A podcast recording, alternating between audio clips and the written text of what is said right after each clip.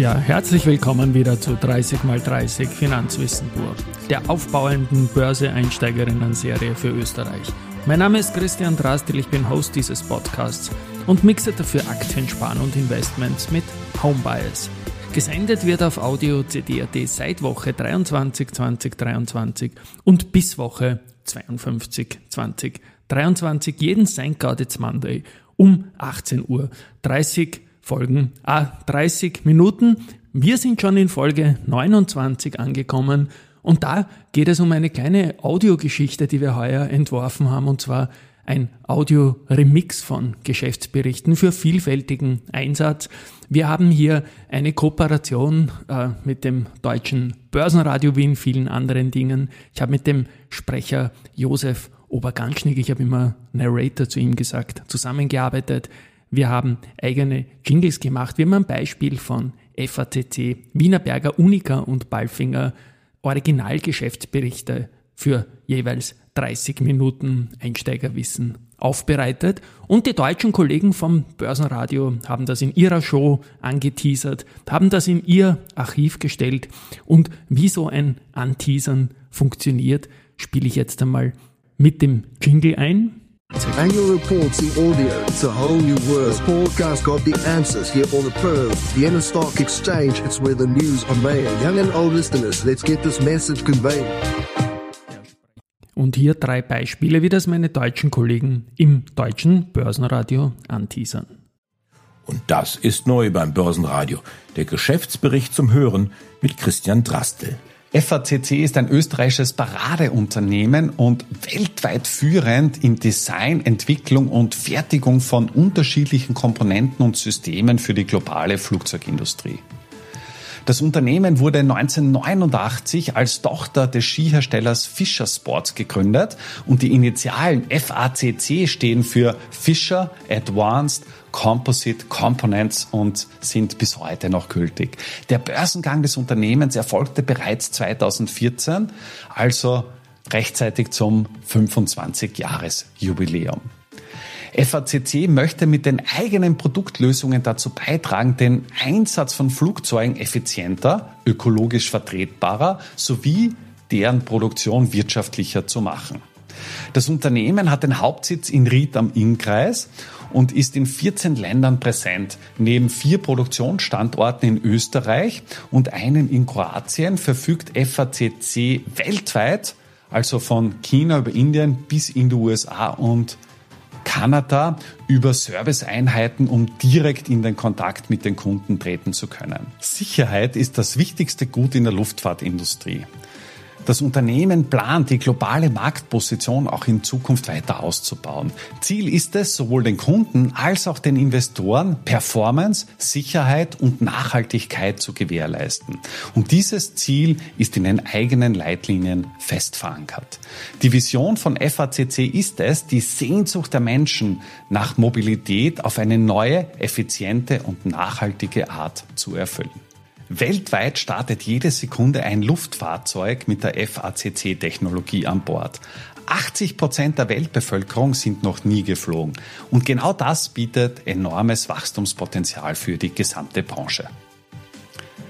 Kommen wir nun zur Ausrichtung und zur Strategie des Unternehmens.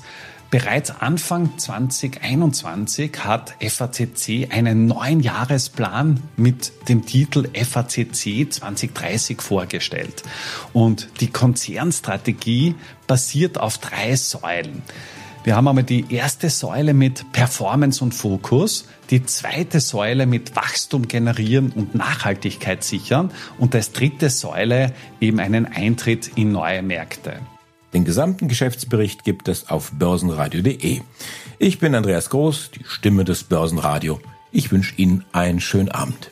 Ja, ich war ja nur der Ideengeber, der Narrator, der Sprecher. Heuer war der Josef Obergantschnig. Und deswegen habe ich auch gebeten, für den nächsten Vorspann das auch irgendwie einzubauen. Und das ist neu beim Börsenradio, der Geschäftsbericht zum Hören mit Christian Drastil und Josef Obergantschnig. Wienerberger steht für Tradition und Innovation. Das Unternehmen existiert seit über zweihundert Jahren. Als Gründervater gilt Alois Miesbach, der im Jahr achtzehnhundertneunzehn eine staatliche Ziegelei im Süden Wiens am Wienerberg aufgekauft hat. Im Jahr achtzehnhundertneunundsechzig erfolgte bereits der Börsengang, und zwar nur eine Woche nach einer gewissen Por A G. Damit gelten diese beiden heimischen Unternehmen als die ältesten Unternehmen, die an der Wiener Börse notieren. Ungefähr hundert Jahre nach dem Börsengang fokussierte sich Wienerberger fast ausschließlich auf den österreichischen Markt, bevor es eben ab den neunzehnhundertachtziger Jahren beziehungsweise vor allem ab den neunzehnhundertneunziger Jahren sich aufmachte, zum Global Player zu werden und neue Märkte zu erobern. Mittlerweile hat Wienerberger zweihundertfünfzehn Werke in achtundzwanzig Ländern und beschäftigt neunzehntausendsiebzig Mitarbeiter. C E O Heimo Scheuch kann auf das erfolgreichste Geschäftsjahr der über zweihundertjährigen Unternehmensgeschichte zurückblicken. Als Gründe dafür wären vor allem der Fokus auf Innovation und quasi die Neuerfindung von Wienerberger in den letzten Jahrzehnten und Effizienzsteigerungsmaßnahmen angeführt. Und jetzt noch das Beispiel UNIQA. zehntausendsiebenhunderteinundfünfzig Punkte. Beim M DAX geht's leicht nach unten, null Komma zwei Prozent, siebenundzwanzigtausendeinhundertvierunddreißig Punkte. Und das ist neu beim Börsenradio, der Geschäftsbericht zum Hören mit Christian Drastil und Josef Obergantschnig. Die UNIQA Group ist eine der führenden Versicherungsgesellschaften Österreichs mit einer sehr langen Historie, die bis ins Jahr achtzehnhundertelf zurückreicht. Damals wurde die Salzburger Landesversicherung gegründet. Im Jahr neunzehnhundertzweiundzwanzig wurde die Versicherungsanstalt der österreichischen Bundesländer, die auch unter dem Begriff Bundesländerversicherung bekannt ist, gegründet, welche sich neunzehnhundertfünfundsiebzig an der Salzburger Landesversicherung beteiligte. Im Jahr neunzehnhundertdreiundneunzig kam es zu einer Verschränkung zwischen der Bundesländerversicherung und der Raiffeisenversicherung. Vier Jahre später, wir sprechen also vom Jahr neunzehnhundertsiebenundneunzig, wurde BARC gegründet. Unter dem Synonym verbergen sich die Bundesländerversicherung, die Austria-Versicherung, die Raiffeisenversicherung und die Kollegialität-Versicherung. Durch den Zusammenschluss entsteht ein Versicherungskonzern mit europäischem Format und österreichischer Identität. neunzehnhundertneunundneunzig wird mit der Marke UNIQA eine gemeinsame Identität geschaffen. Das Unternehmen hat Tradition und ist sich seinen Wurzeln durchaus bewusst. zweitausendzweiundzwanzig wurde die langjährige erfolgreiche Zusammenarbeit mit den Salzburger Festspielen um zwei weitere Jahre verlängert. Die UNIQA Group ist in ihren Kernmärkten Österreich und Zentral- und Osteuropa aktiv. Rund einundzwanzigtausend Mitarbeiter und Vertriebspartner betreuen über sechzehn Millionen Kunden in achtzehn unterschiedlichen Ländern. Mit einem Marktanteil von einundzwanzig Prozent ist UNIQA die zweitgrößte Versicherungsgruppe Österreichs. Neben der Schweiz und Liechtenstein ist das Unternehmen vor allem in Zentral- und Osteuropa unterwegs. Ja, wofür steht nun UNIQA? Die Aufgabe einer Versicherung ist laut Eigendefinition seit jeher unverändert. Risiken, die eine Einzelperson nicht tragen kann, werden auf die Schultern einer Versicherungsgemeinschaft verteilt. Den gesamten Geschäftsbericht gibt's auf börsenradio punkt de. Ich glaube, das ist Literacy pur, vor allem auch für Einsteiger, und da wollen wir zweitausendvierundzwanzig noch viel mehr machen in diese Richtung. Ähm, manchmal wird der Josef Obergantschnig sprechen, manchmal wird's ich sprechen. Das machen wir circa dreißig Minuten in Folgen, die bei uns unter Geschäftsbericht summiert sind und auch stets dann ins Archiv und in die Marktberichte vom Deutschen Börsenradio zu gehen, um maximale Aufmerksamkeit hier äh, zu bringen. Was wir jetzt angespielt haben, waren jeweils natürlich nur ganz, ganz kleine Auszüge. So, und die Folge ist sowieso Josef Obergantschnig, sein Trick. Sein Buch empfehle ich natürlich, das habe ich schon mehrmals gesagt in diesem Podcast, wird dann auch in den Shownotes äh, verlinkt sein. Und er hat zum Jahresende als Folge sechsundachtzig seines A B C, seines Audio Business Charts auf der Audio C D punkt A T eine wunderbare Jahreszusammenfassung Fassung gemacht von seiner Produktion, von seinen statistischen Dingen, die ihm aufgefallen sind, von seinen Learnings auch durchaus. Und da spiele ich jetzt nochmal quasi die Bottomline dazu ein. Ich habe unterschiedlichste Themen behandelt aus dem Wirtschaftsbereich, aus dem Gesellschaftsbereich beziehungsweise auch aus dem Finanzbereich, was irgendwo meine Kernkompetenz ist. Und ich möchte mich auf diesem Wege auch bei all jenen bedanken, die mir Mut zugesprochen haben, die mir ein positives Feedback gegeben haben und natürlich auch all jenen, die mit Verbesserungsvorschlägen auf mich zugekommen sind, um das Ganze zu machen. Für mich wird es auch Zeit, das Jahr ein bisschen ja, Revue passieren zu lassen. Was ist passiert, beziehungsweise was haben wir erlebt? Das Jahr zweitausendzweiundzwanzig stand ja ganz im Zeichen von Kursverlusten. Wir haben sowohl im Aktienbereich als auch im Anleihenbereich doch herbe Verluste hinnehmen müssen. Insofern war es ein absolut historisches Jahr, vor allem wenn man das unter dem Blickwinkel eines Anleiheninvestors ja, sich zu Gemüte führt. Als Anleiheninvestor hast du historische Verluste eingefahren, sowohl im nominellen Bereich als auch im, im realen Bereich. Und es war ja an und für sich so, dass man ja über ein Drittel seines Wertes verloren hat, wenn du dein Geld in U S Treasury Bonds, also immerhin den größten Staatsanleihenmarkt der Welt, investiert hättest. Apropos Staatsanleihen, wir sind aktuell bei knapp hundert Billionen Volumen angekommen. Wir haben den schärfsten Zinsanstieg seit dem Zweiten Weltkrieg gesehen. Das heißt, es ist eigentlich ein unfassbar, unfassbar großer Anstieg und ein Drittel davon ja, liegt eben in U S Treasuries. Japan ist jenes Land, was die höchste Verschuldung in Relation zum Bruttoinlandsprodukt aufweist. Wir liegen aktuell bei zweihundertfünfundfünfzig Prozent. Und ja, ein Großteil der Japan, japanischen Staatsanleihen werden ja im Inland domestisch gehalten und insofern ist da noch Druck noch nicht gegeben. Allerdings ist klar, die Zinslast steigt. Wenn man sich die Pro-Kopf-Verschuldung in Europa anschaut, dann finde ich es extrem spannend, dass Österreich eine Pro-Kopf-Verschuldung von vierzigtausendzweihundertzweiunddreißig Euro pro Kopf und Nase hat. Wir sind damit nach Belgien, Italien, Frankreich und Irland jenes Land, was die höchste Pro-Kopf-Verschuldung hat und nur im Vergleich dazu das Medianeinkommen eines Vollzeitbeschäftigten, das heißt wirklich auf die hundert Stunden berechnet, liegt gegenwärtig in Österreich laut Statistik Austria bei fünfundvierzigtausendfünfhundertfünfundneunzig Euro beziehungsweise das Medianeinkommen der Unselbstständigen bei einunddreißigtausendvierhundertsieben. Das heißt, auf den Unselbstständigen gerechnet sind wir mit ein Komma dreifachen Jahresgehalt verschuldet und das ist schon, schon ja, eine sehr deftige Größe. Österreich hat es insofern gut gemacht und hier möchte ich äh, auch explizit die Bundesfinanzierungsanstalt positiv erwähnen, dass man das Niedrigzinsumfeld genutzt hat, teilweise sehr lange Staatsanleihen begeben hat. Es gibt ja eine hundertjährige Staatsanleihe, also eine Anleihe, die erst im Jahr zweitausendeinhundertzwanzig getilgt wird. Und äh, die durchschnittliche Fristigkeit in Österreich liegt bei über acht Jahren.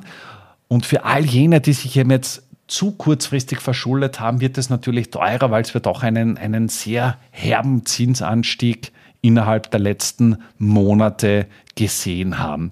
Warum ist das Ganze so, beziehungsweise was ist passiert? Wir haben ja an der Infl- Inflationsfront doch deutlich zu kämpfen gehabt. Die Notenbanken haben ja beginnend mit der U S Fed als größte Notenbank bereits im März zweitausendzweiundzwanzig begonnen, die Leitzinsen massiv anzuheben.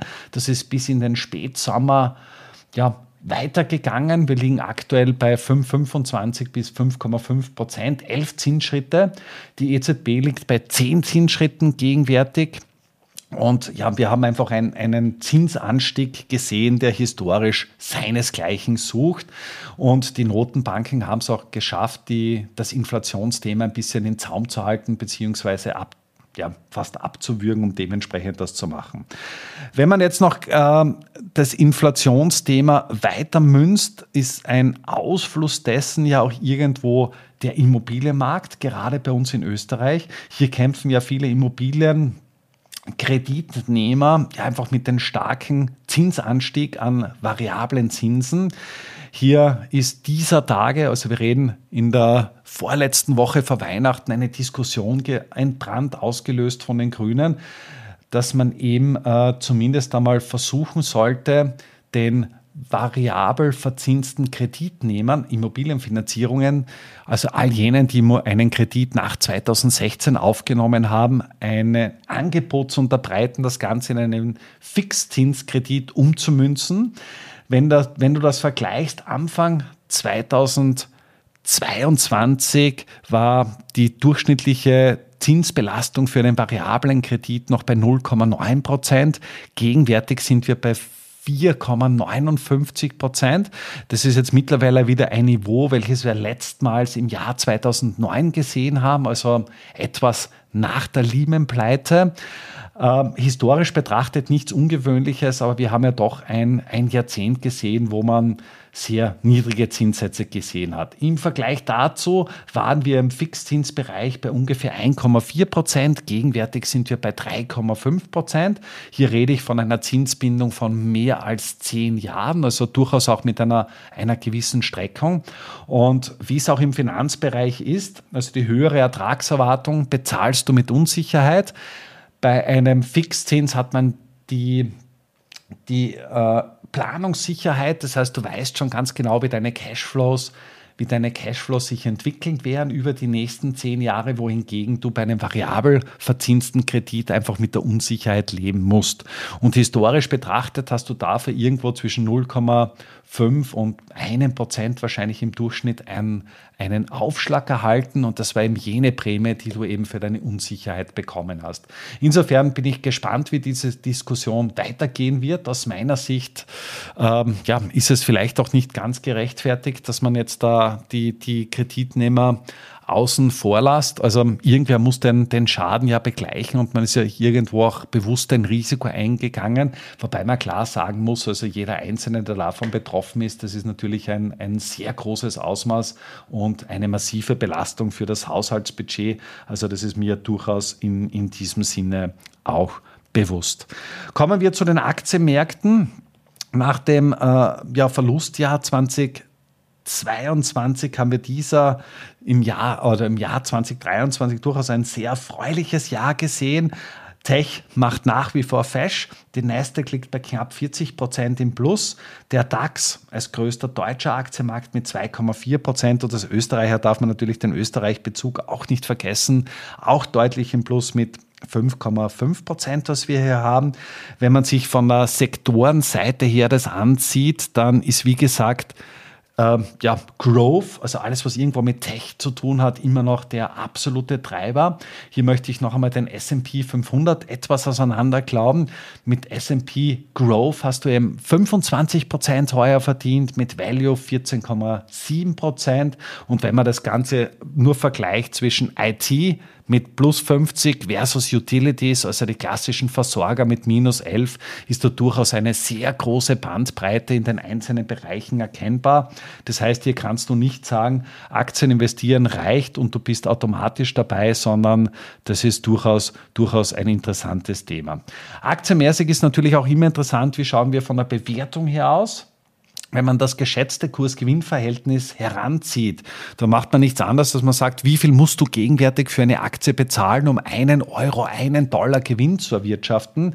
Dann liegen wir für den M S C I World, also sprich für die größten Unternehmen der Welt, bei aktuell sechzehn Komma neun im langfristigen historischen Durchschnitt, da rede ich von über dreißig Jahre, liegen wir bei sechzehn Komma drei, das heißt, wir sind da irgendwo durchschnittlich bewertet. Spannend finde ich es vor allem, wenn man das mit der, mit der Tech-Bubble vergleicht, also ich bin ja ein Kind der Internet-Bubble, habe meine Berufskarriere neunzehnhundertachtundneunzig begonnen, und in der Tech-Bubble ist das K G V, das Kurs-Gewinn-Verhältnis, auf sechsundzwanzig gelegen, also in der Spitze, bevor die Tech-Bubble geplatzt ist. Und dort sind wir halt gegenwärtig einfach noch, noch meilenweit weg. Wenn man das regionenmäßig äh, vergleicht, dann muss man sagen, dass Europa bzw. Schwellenländer und China billig bewertet sind, immer im Vergleich zum historischen Durchschnitt, wohingegen die U S A tendenziell teuer bewertet ist. Hängt jetzt aber natürlich auch damit zusammen, dass die U S A sehr techlastig ist, sehr techdominiert ist und dementsprechend hier einen, einen klaren Fokus hat. Weltweit betrachtet werden wir im nächsten Jahr wieder deutliche Gewinnsteigerungen sehen. Klammer auf, sofern die Prognosen natürlich eingehen. Wir werden Richtung zehn Prozent gehen. In den U S A, in den Schwellenländern, in China tendenziell ein höheres Wachstum, in Europa tendenziell ein geringeres. Hängt natürlich auch mit der Branchenstruktur, mit der Branchenzusammensetzung äh, zusammen, beziehungsweise auch, dass in Europa tendenziell eher Industrienationen und ähm, Finanzunternehmen unterwegs sind, wohingegen die U S A von, Tech domin, äh, von Technologieunternehmen dominiert wird. Kommen wir noch zum Aktienmarkt und einfach auch die Fragestellung, ja, wie groß ist denn der Aktienmarkt überhaupt? Wir haben heuer Heuer, im Jahr zwanzig dreiundzwanzig, ich weiß nicht, wann du das hörst, könnte auch wahrscheinlich auch schon zwanzig vierundzwanzig sein, die hundert Billionen Grenze wieder durchschritten. Wir liegen bei hundertneun Billionen.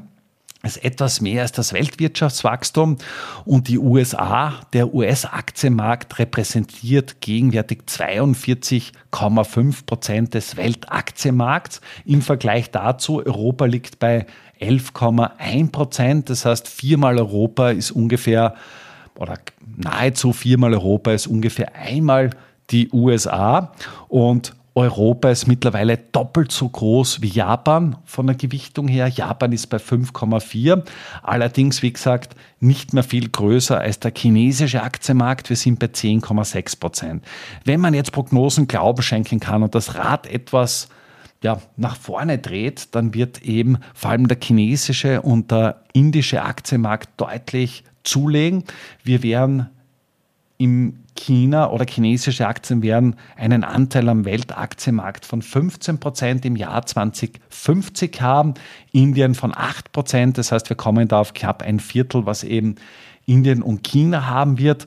Die Bedeutung von Europa wird einfach systematisch geringer, das heißt, wir werden uns aller Voraussicht nach auf sieben Komma neun Prozent ja, reduzieren von der Gewichtung am Weltaktienmarkt, und dementsprechend wird das auch, auch deutlich, deutlich zurückgehen.